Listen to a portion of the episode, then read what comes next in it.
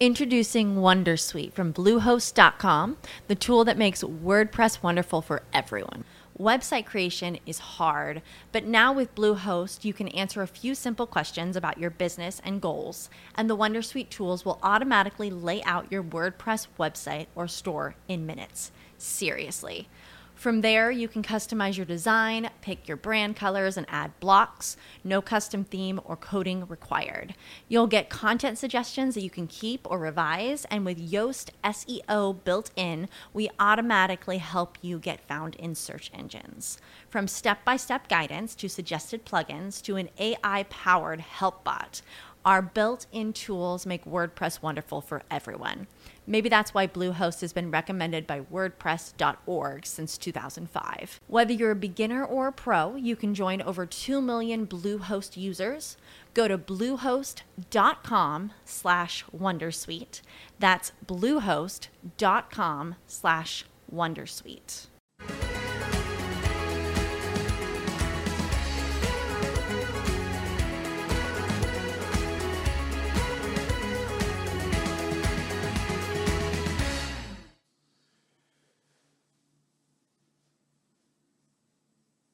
Benvenuti anche oggi, benvenuti al nostro appuntamento con la nostra rassegna stampa dall'ultimo banco. Di una settimana che non ha fatto registrare granché dal punto di vista dell'informazione, almeno su carta stampata, al punto che abbiamo scelto di dare una formula un po' diversa al nostro appuntamento, non per argomenti ma per giorni e partendo eh, con eh, una eh, focalizzazione sui due siti online più importanti del mondo dell'informazione scolastica, ovvero la tecnica della scuola Orizzonte e Scuola. E partiamo allora mostrandovi appunto la prima pagina di tecnica della scuola, l'online in questo momento in onda, che comincia con tre argomenti principali. Eccoli qua Giornata Unità Nazionale, oggi 17 marzo Valditare che lo celebra eh, dicendo che la scuola è il luogo in cui si promuove una positiva um, convivenza civile, poi accanto a scuole paritarie il governo Meloni in soccorso per Valditara sono pubblica a tutti gli effetti, Italiani celebra l'avvio dell'anno al San Paolo. E infine una interessante eh, ricerca, tra l'altro corredata da video eh, sempre della tecnica della scuola, sugli studenti che dormono di meno, il rendimento scolastico non risente, giornata mondiale del sonno ed educazione alla salute, c'è stata una diretta alle 10.30. Questi sono gli argomenti principali scelti dalla tecnica della scuola nella sua home page. Andiamo un po' a vedere invece che cosa sceglie Orizzonte e Scuola. Apertura invece con un servizio molto interessante, aumenti stipendio docenti ATA, via libera 300 milioni per l'incremento e Valditara che parla di impegno raggiunto. Certamente un argomento molto importante che Orizzonte Scuola pone in evidenza sulla sua home page. Clicchiamo all'interno per andiamo a vedere insieme eh, il servizio, aumenti stipendi docenti ATE appunto via libera 300 milioni per l'incremento e che parla di impegno raggiunto e leggiamo nella stesura del pezzo che il ministro dell'istruzione ha proposto l'integrazione dell'atto di indirizzo dell'accordo sottoscritto con i sindacati il 10 novembre 2022 in merito all'aumento delle retribuzioni del personale scolastico e in Neretta ha evidenziato come questa integrazione preveda la disponibilità di ulteriori 300 milioni di euro circa stanziati dalla legge di bilancio 2022 sul fondo per il miglioramento dell'offerta formativa per la contrattazione tra ARAN e organizzazioni sindacali per il rinnovo del contratto collettivo nazionale di lavoro del comparto istruzione e ricerca. Dopo aver sbloccato altro neretto contenuto nell'articolo di arretrati pagati in media 2.000 euro per dipendente, alla fine dell'anno scorso l'aumento medio degli stipendi già approvato a fine 2022 salirà da 100 a 124 euro lorde, sottolineiamo noi, eh, per mensilità. L'obiettivo è però importante perché è quello di avviare, scrive Orizzonte Scuola, un progressivo miglioramento delle retribuzioni nel comparto scuola e sostenere le politiche specifiche del personale finalizzate a rafforzare l'orientamento e a contrastare la dispersione nell'ambito di un nuovo modello di scuola incentrato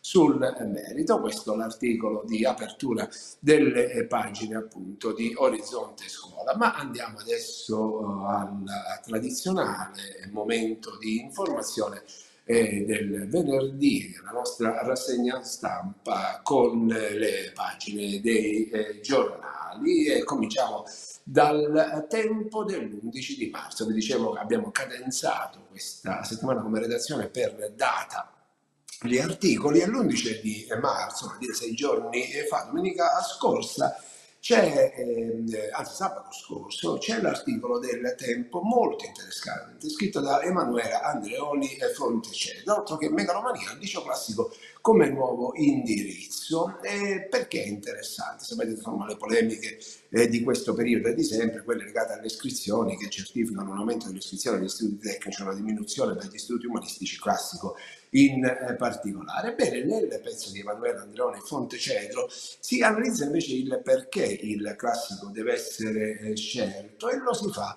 attraverso una considerazione fatta da Massimo Gramellini in tv che apre spazio ad una serie di dibattiti. Ora qui sarebbe troppo lungo eh, puntare eh, sul tema e allargare lo spazio di orizzonti ed opinioni, ma leggiamo l'abbrivio del pezzo. Ci voleva un personaggio televisivo non indifferente come Gramellini per lanciare il sasso nello stagno dove giace la cultura classica e il liceo che la rappresenta. Ci voleva Quel suo paragone ad effetto che raffigura il possesso della cultura classica con quanto si ottiene con l'esercizio utile e faticoso della silhouette che forma i muscoli per affrontare qualsiasi prova atletica. Così, infatti, scrive Emanuele Andreoni Fonte e Cedro, va postulato per l'esercitarsi del latino e del greco con il conteggio delle altre discipline umanistiche intese nel loro insieme come metodo di formazione che apre la via maestra all'acquisizione di ogni sapere.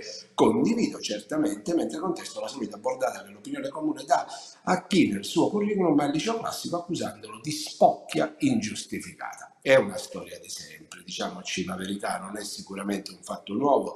La Andreoni Fontecedro non scopre certamente qualcosa di nuovo, la storia è sempre quella, che serve il classico, il classico sì, classico no, chi va al classico è spocchioso, chi invece va in altre scuole è molto più pratico e pragmatico, il classico serve ad aprire la mente per ogni tipo di obiettivo, io credo che ogni scuola, se fatta bene, sia assolutamente utile al domani dei nostri ragazzi, dipende molto dagli insegnanti e soprattutto dalle condizioni in cui questi insegnanti vengono messi nell'operare il loro lavoro. Chi governa questo paese, chi l'ha governato e chi lo governerà in futuro, abbia sempre a cuore l'insegnante, perché al di là della scuola, dell'indirizzo scolastico, l'insegnante è l'elemento formatore della vita dei nostri giovani, deve essere messo in condizione di lavorare bene. Pezzo molto lungo, quello pubblicato dalla Tempo, comunque molto interessante in alcune argomentazioni, seppur ripreso a tratti trite e ritrite, ma certamente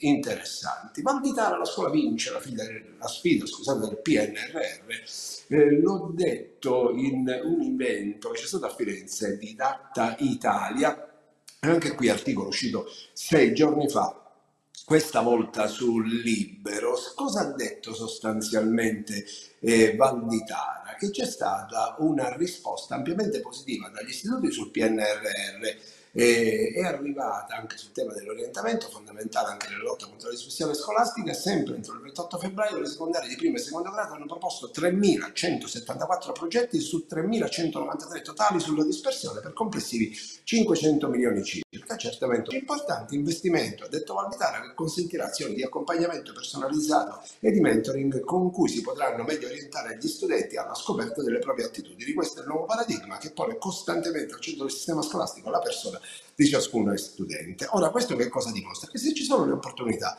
gli istituti, gli insegnanti, quanti insomma governano il mondo della scuola dall'interno, le colgono, ma se non ci sono le opportunità è difficile sicuramente coglierle, per cui cerchiamo ancora di capire che è lì che si vince la sfida del PNR o quant'altro, PNRR o quant'altro, sta nel fatto appunto di dare l'opportunità al mondo della scuola di avere queste opportunità. La scuola che fa politica presidia la Costituzione. Questo è un interessantissimo articolo che è venuto fuori dall'ultimo numero dell'Espresso, la firma di Viola Ardone, che è un'insegnante ma anche una scrittrice bravissima, a proposito delle polemiche connesse all'intervento, lo ricorderete, della preside dopo i fatti eh, di eh, Firenze, alla polemica, anche qui trita e ritrita, sul fatto che l'insegnante non debba portare l'attualità ma solo la didattica scritta dai programmi ministeriali a scuole non debba fare politica io credo che per riassumere questo tipo di idea, per concordare su buona parte del contenuto dell'intervento di Viola Ardore sull'Espresso, basti appunto il titolo. La scuola che fa politica presidia la Costituzione e credo che su questo non ci siano davvero dubbi di alcun eh, tipo. La politica fa parte della nostra vita e chi fa politica e anche all'interno di una scuola chi si confronta, chi dibatte, anche all'interno di una scuola nel suo ruolo di docente e dunque di elemento eh, fondante nell'educazione dei nostri ragazzi sia assolutamente un presidio per la Costituzione. Ci spostiamo al 15 di marzo, vale a dire due giorni fa, con un articolo pubblicato dal Sole 24 ore perché si parla ancora di PNRR e istruzione, ma si parla di scorciatoie procedurali che rischiano di sottrarre qualità alle nuove scuole. Qual è l'elemento fondante? Perché il PNRR non sono solamente quei progetti che abbiamo visto contro la dispersione scolastica, ma sono anche interventi strutturali per nuove scuole. Ehm, ed è anche qui un elemento importante, perché le scuole sono comunque degli elementi strutturali, le nuove scuole devono essere fatte bene, devono essere fatte bene e ci deve essere l'opportunità di farle. Il PNRR dà questa opportunità economica di costruire nuove scuole, di intervenire laddove c'è la necessità. Per cui io credo che sia un'opportunità importante. Tutto riassunto, vedete, in questa piccola parte dove si dice che sono 212 le scuole da costruire, l'articolo pubblicato dal quotidiano di Confindustria, una delle principali linee di intervento del PNRR riguarda appunto la costruzione di 212 nuove scuole con un budget ampliato a 1189 milioni dagli 800 originali. Bene, eh, la posta in gioco è alta, scrive l'estensore dell'articolo che poi riporta l'intervento della Fondazione Agnello. Un esito deludente sarebbe una grave battuta d'arresto, è un'opportunità unica per il mondo della scuola e un'opportunità unica perché chi governa questo paese possa intervenire a favore di una scuola strutturalmente eh, da terzo millennio. Eh, al, sarebbe grave appunto una uh, battuta d'arresto simbolica e concreta al percorso di ripensamento del patrimonio di edilizia scolastica timidamente avviato negli ultimi anni e che nel PNRR trova un'opportunità unica. A questo punto servono un'attenzione e un impegno specifico del governo per ripristinare lo spirito originario dell'intervento coniugando il rispetto degli accordi europei ed elevati standard di qualità. Ecco, l'opportunità c'è, è bella lì, concreta, reale, cerchiamo di sfruttarla ed evitare errori. Un altro articolo interessante pubblicato due giorni fa viene dal messaggero. L'entroterra, sgravi fiscali e mini classi, piano antispopolamento. È una proposta di Fratelli d'Italia. Leghiamola solo ed esclusivamente al mondo della scuola. Di che cosa si parla sostanzialmente? Di mantenere in vita la piccola Italia, quella dei borghi, quella dell'entroterra, quella dei piccoli paesi, di cercare di non smembrarla. E uno degli elementi fondanti è creare delle scuole delle strutture. Ma dice i bambini sono pochi. Bene, se i bambini sono pochi, facciamo una deroga al minimo dei 10 alunni per classe, mantenendo dunque la realtà esistente in loco e non facendo in modo che essa si depautori con uno spopolamento. L'idea della deroga alla soglia di 10 alunni, così tuteliamo e valorizziamo l'identità. Mi sembra un'idea intelligente anche perché riguardo a questo che cosa andrebbe a significare? che si mantengono le classi e dunque si mantengono gli insegnanti all'interno delle classi. Per quanto riguarda la proposta di legge sull'abolizione del limite del numero minimo di studenti per formare classi della scuola primaria e secondaria nei comuni montani, attualmente di 10 unità, eh, scrive il eh, giornale riprendendo eh, l'intervento del deputato Amorese, lo scopo è proteggere quelle scuole che devono essere integrate nel tessuto locale, contribuendo a valorizzare l'identità di quei territori, gli antichi mestieri, l'artigianato e il turismo. Si andrà a modificare il decreto legge 81 del 20 marzo 2009 che dice non si possono chiudere le scuole perché ci sono pochi alunni. Invece quel decreto legge obbligava sostanzialmente alla chiusura delle scuole se si andava sotto il limite dei 10 alunni, niente scuole chiuse, le scuole restano aperte, si va in deroga a questo minimo di 10 alunni e si mantengono anche le identità piccole di questo paese, di questa piccola Italia che però è grande in importanza. Eccolo qua il quadro riassunto, vedete con questo grafico eh, che dà in senso compiuto, pensate, meno 19% in comuni periferici dal 1951, abbiamo perso un quinto della popolazione di questi comuni, meno 4,5% dal 2011 nei comuni cosiddetti remoti. Ecco, questo spopolamento si può evitare mantenendo le scuole in vita e dunque evitando che i bambini sin da piccolo se ne debbano andare al, altrove articolo di Pucci sul Messaggero e poi il Fatto Quotidiano ieri riprende un intervento invece del ministro Valditara, eccolo qua, a proposito delle violenze sui professori ed è un intervento secondo me che apre a dibattito. Cosa dice Valditara? Il fatto quotidiano questa volta non entra nel merito eh, delle affermazioni di Valditara, ma le riporta sic et simplicite, contrastare il bullismo degli studenti con più scuole invece che con le sospensioni e garantire ai docenti la rappresentanza dell'Avvocatura dello Stato agli insegnanti vittime di violenze. Lo ha ribadito il ministro dell'istruzione Giuseppe Valditara in un'audizione alla Commissione Cultura del Senato sugli episodi di violenze su insegnanti e personale personale scolastico spiegando di aver ricevuto al Ministero già quattro segnalazioni dall'emanazione della circolare, cioè quattro persone dall'emanazione della sua circolare che diceva Avvocatura di Stato per i docenti vittime di violenza sono già arrivate, in questione di un mese non eh, di più, il che ci fa capire come il fenomeno sia generalizzato e diffuso. Come ministro ha assunto il compito di ridare autorevolezza ai docenti, di riportare la cultura del rispetto nelle aule e un principio di serenità all'interno delle scuole, ha detto Valditara. Abbiamo necessità che siano luoghi senza tensioni. Poi ha citato Giorgio Lapire nella sua introduzione alla Costituzione dicendo, sottolineava, come nella risposta alle dittature nazi-fasciste che avevano violentato l'umanità nei decenni precedenti, occorreva ribaltare l'impostazione valoriale non più lo Stato al centro, ma la persona al centro, che significa avere cura la cultura del rispetto verso chiunque. Ecco qual è, insomma, sostanzialmente l'idea di Valditara, se sei bullo, se sei autore di violenza, io non ti sospendo, io ti tengo in classe perché ti faccio capire l'importanza della scuola. Giusto o sbagliata che sia, questa idea certamente apre ad uno spaccato di riflessione, ma anche apre ad una chiave di lettura diversa eh, del ruolo appunto del ministro della pubblica istruzione e del merito, anzi dell'istruzione e del merito, così come si chiama ora il eh, ministero. Eh, mi sembra però particolarmente importante e giusto il fatto che lo Stato sia la prima tutela e difesa degli insegnanti anche attraverso le proprie risorse dirette, ovvero l'avvocatura dello Stato per quegli insegnanti, e lo ha ribadito ulteriormente al di là della sua circolare il ministro Valditara per quegli insegnanti che sono vittime di violenza.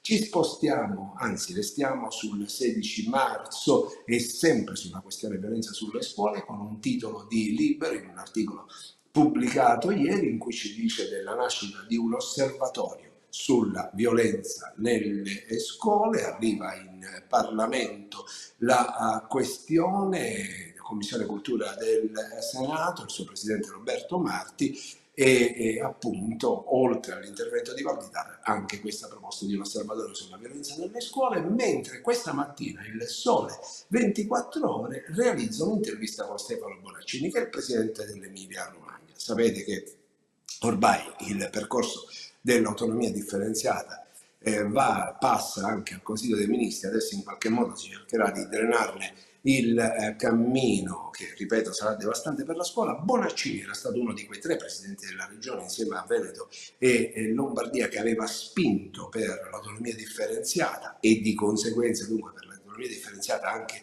nel mondo della scuola, adesso si ferma e fa marcia indietro. Dice sbagliati merito e metodo, no, alla scuola spezzettata. Insomma, cosa vorrebbe fare un po' Bonaccini? L'aveva detto in conferenza delle regioni, ma evidentemente non è stato così convincente. Vorrebbe un attimo cambiare il sistema dell'autonomia differenziata legato al mondo della scuola. E lo dice in questa dichiarazione che viene pubblicata questa mattina dal Sole 24 ore. La verità è che ormai sembra troppo tardi per tutto questo e il giornalista gli chiede pure lei era stato uno dei fautori dell'autonomia. Bonaccini risponde io sono da sempre favorevole a maggiore autonomia per regioni ed enti locali ma un'autonomia giusta che avvicini le decisioni ai cittadini e alle imprese che semplifichi la pubblica amministrazione e riduca i tempi degli investimenti e degli iter autorizzatori. E invece questa non è l'autonomia pensata da Caldiroli, non è l'autonomia spinta soprattutto da un paio di eh, regioni, non è quell'autonomia che si va al varo, è invece un'autonomia che rischia davvero di devastare il paese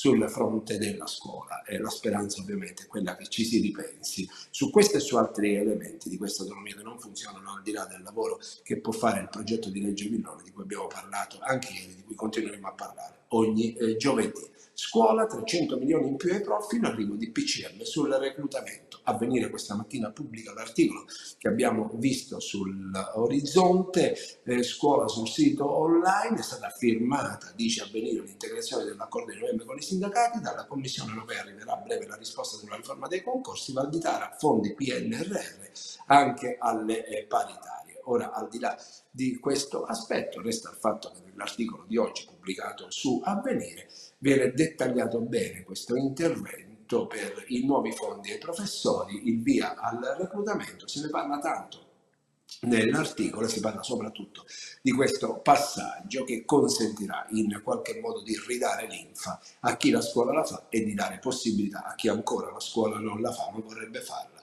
entrando appunto a far parte del corpo docente del paese. Vediamo qui la sintesi, busta paga di docenti, assunzione paritaria, 124 euro aumento medio mensile degli stipendi del personale della scuola dopo l'integrazione e 20.000 sono i nuovi docenti che saranno assunti in via straordinaria per limitare il ricorso alle supplenze. E con l'articolo di Avvenire chiudiamo facendo semplicemente cenno ad un'intervista rilasciata ad Economy dal ministro Valditara che dice, fra le altre cose, ritornando sul suo vecchio pallino, alla scuola che stiamo cambiando occorrono le competenze di imprese e professioni per colmare lo skill short gauge short, eh, scusate age, il ministro dell'istruzione Valditara è deciso a mettere in campo una serie di riforme della scuola coinvolgendo finalmente il mondo del lavoro. Ecco come Sergio Luciano raccoglie questa intervista eh, in cui Valditara ribadisce la sua tesi di un rapporto più forte fra mondo del lavoro e mondo della scuola, ma con questa vocazione tecnica a cui si spinge quasi in maniera forzata chi poi invece nel suo percorso di vita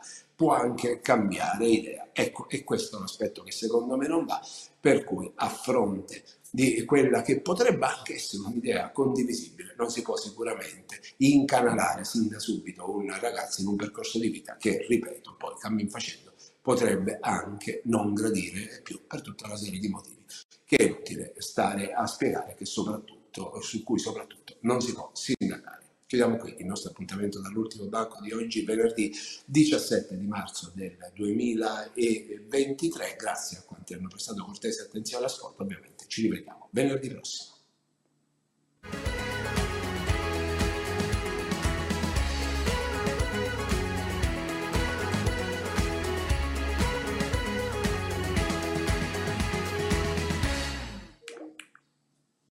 Lucky Land slots, you can get lucky just about anywhere. Dearly beloved, we are gathered here today to. Has anyone seen the bride and groom? Sorry, sorry, we're here. We were getting lucky in the limo and we lost track of time. No, Lucky Land Casino, with cash prizes that add up quicker than a guest registry. In that case, I pronounce you lucky. Play for free at LuckyLandSlots.com. Daily bonuses are waiting. No purchase necessary. Void where prohibited by law. 18 plus. Terms and conditions apply. See website for details.